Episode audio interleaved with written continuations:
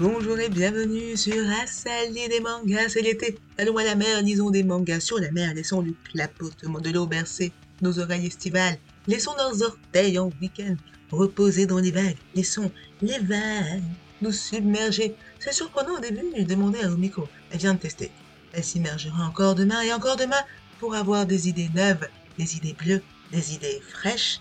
Le quotidien se réinvente sous nos yeux, devient tour à tour un film palpitant, un récit d'aventure, une balade joyeuse et ensoleillée. Le soleil, Omiko le voit dans les yeux des autres. Elle le devine dans leurs attitudes lorsqu'ils regardent un bon film au cinéma. L'histoire de la vie Voilà un titre bien banal. C'est pourtant le seul titre de la vie s'il fallait en donner un. Vraiment? Et pourquoi en donner un? D'abord Vivons, vivons, c'est déjà bien assez. Omiko va vivre et écouter ses passions. C'est le film qu'elle nous montre, le film dans lequel on se plonge. C'est Ocean Rush, notre manga de la semaine. C'est parti pour l'épisode 19. C'était mieux à deux.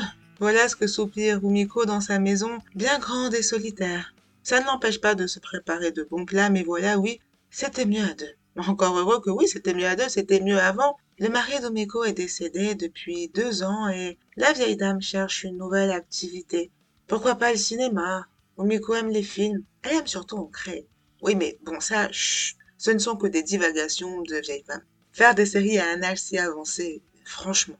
Umiko cultive le terrible art de l'autodénigrement, elle en est consciente, et lutte contre lui de son mieux. Mais il vient parfois, il surgit brusquement comme maintenant, où il lui interdit de rêver. Mais c'est vrai, non, quand même, à son âge, franchement. Umiko ne se trouve pas vraiment d'affinité avec ses amis de quartier et qui semblent rire de ses goûts. Qui ira au cinéma avec elle? Bah personne. Personne, Umiko peut très bien partir seule et c'est ce qu'elle fait. Elle part. Elle se souvient de ses jeunes années au cinéma. Avec lui, avec celui qui allait devenir son mari. Et aujourd'hui, Omiko regarde le public perdu dans son film, mais elle aussi est regardée. À moins que ça ne soit l'inverse. À moins que le jeune homme qui l'interpelle n'ait été étonné de se savoir regarder. Le jeune homme, c'est Kai, étudiant dans la section cinéma d'une faculté d'art. Kai veut réaliser des films.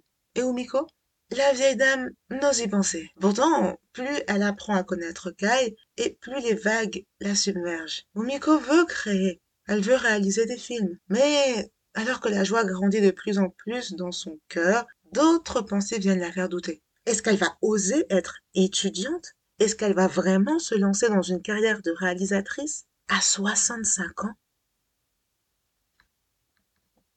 Magnifique. Magnifique, ce manga est magnifique. Je l'avais repéré euh, il y a quelque temps, mais euh, le manga n'était plus disponible chez mon cher libraire.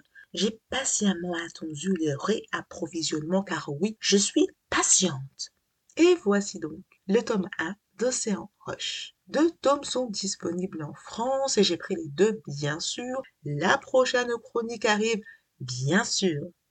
Le manga de John Tarachin est un petit bijou. Il est sorti au Japon en 2020 sous le titre Omega Hashiru World chez Akita Shoten. Omega Hashiru pourrait dire euh, la mer court. Ça nous fait aussi penser à la bobine du fil qui se déroule et qui se déroule jusqu'à la fin. La série toujours en cours compte 4 tomes au Japon et comme je vous le disais, deux tomes sont sortis en France aux éditions Akata.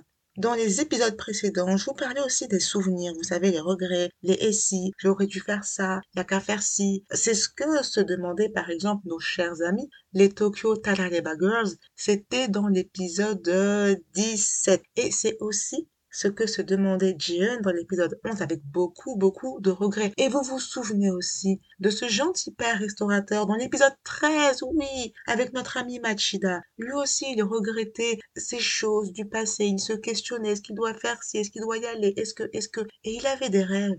Umiko aussi se questionne. Umiko a des rêves. Elle regarde les jeunes étudiants qui s'agitent devant elle avec la sagesse de celle qui a déjà vécu. Pourquoi vouloir se jeter dans leur quotidien? Pourquoi ne pas plutôt se laisser porter par le sien? Mais c'est quoi au juste le quotidien d'Omiko Est-ce que là j'impose des limites? Oui, bon, c'est vrai, il y a des choses qu'on peut faire à un certain âge et c'est tout pour des raisons logiques que personne n'ira contredire. Mais en ce qui concerne la réalisation de films, qu'est-ce qui empêche Umiko d'apprendre à faire un film? Franchement.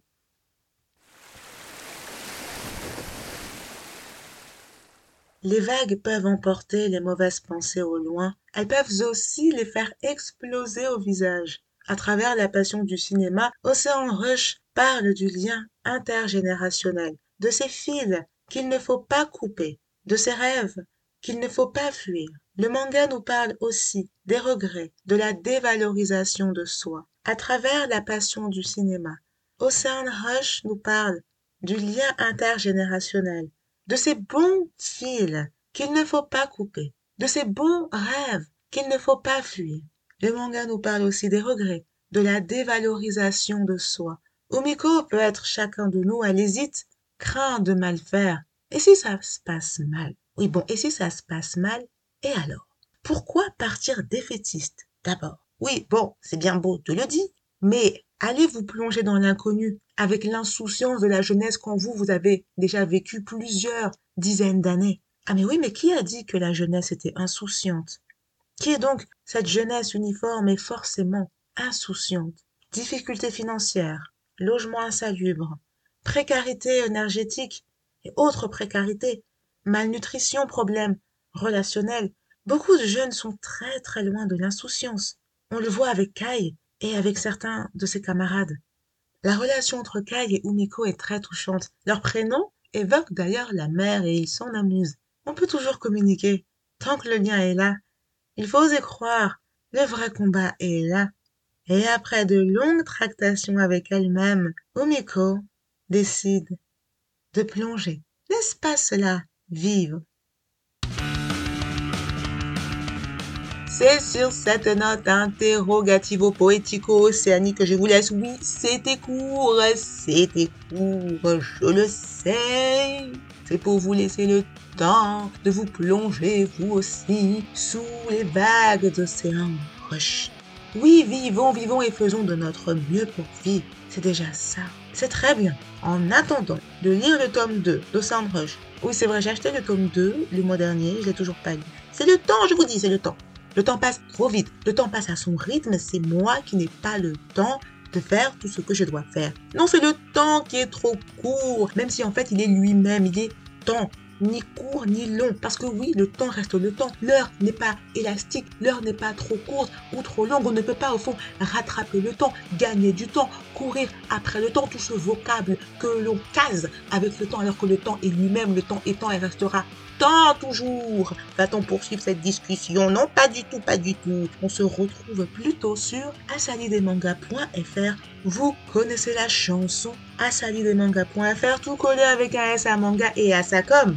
Anguille, saule et anchois. Bah oui, je me suis dit océan, euh, eau, euh, poisson. Salut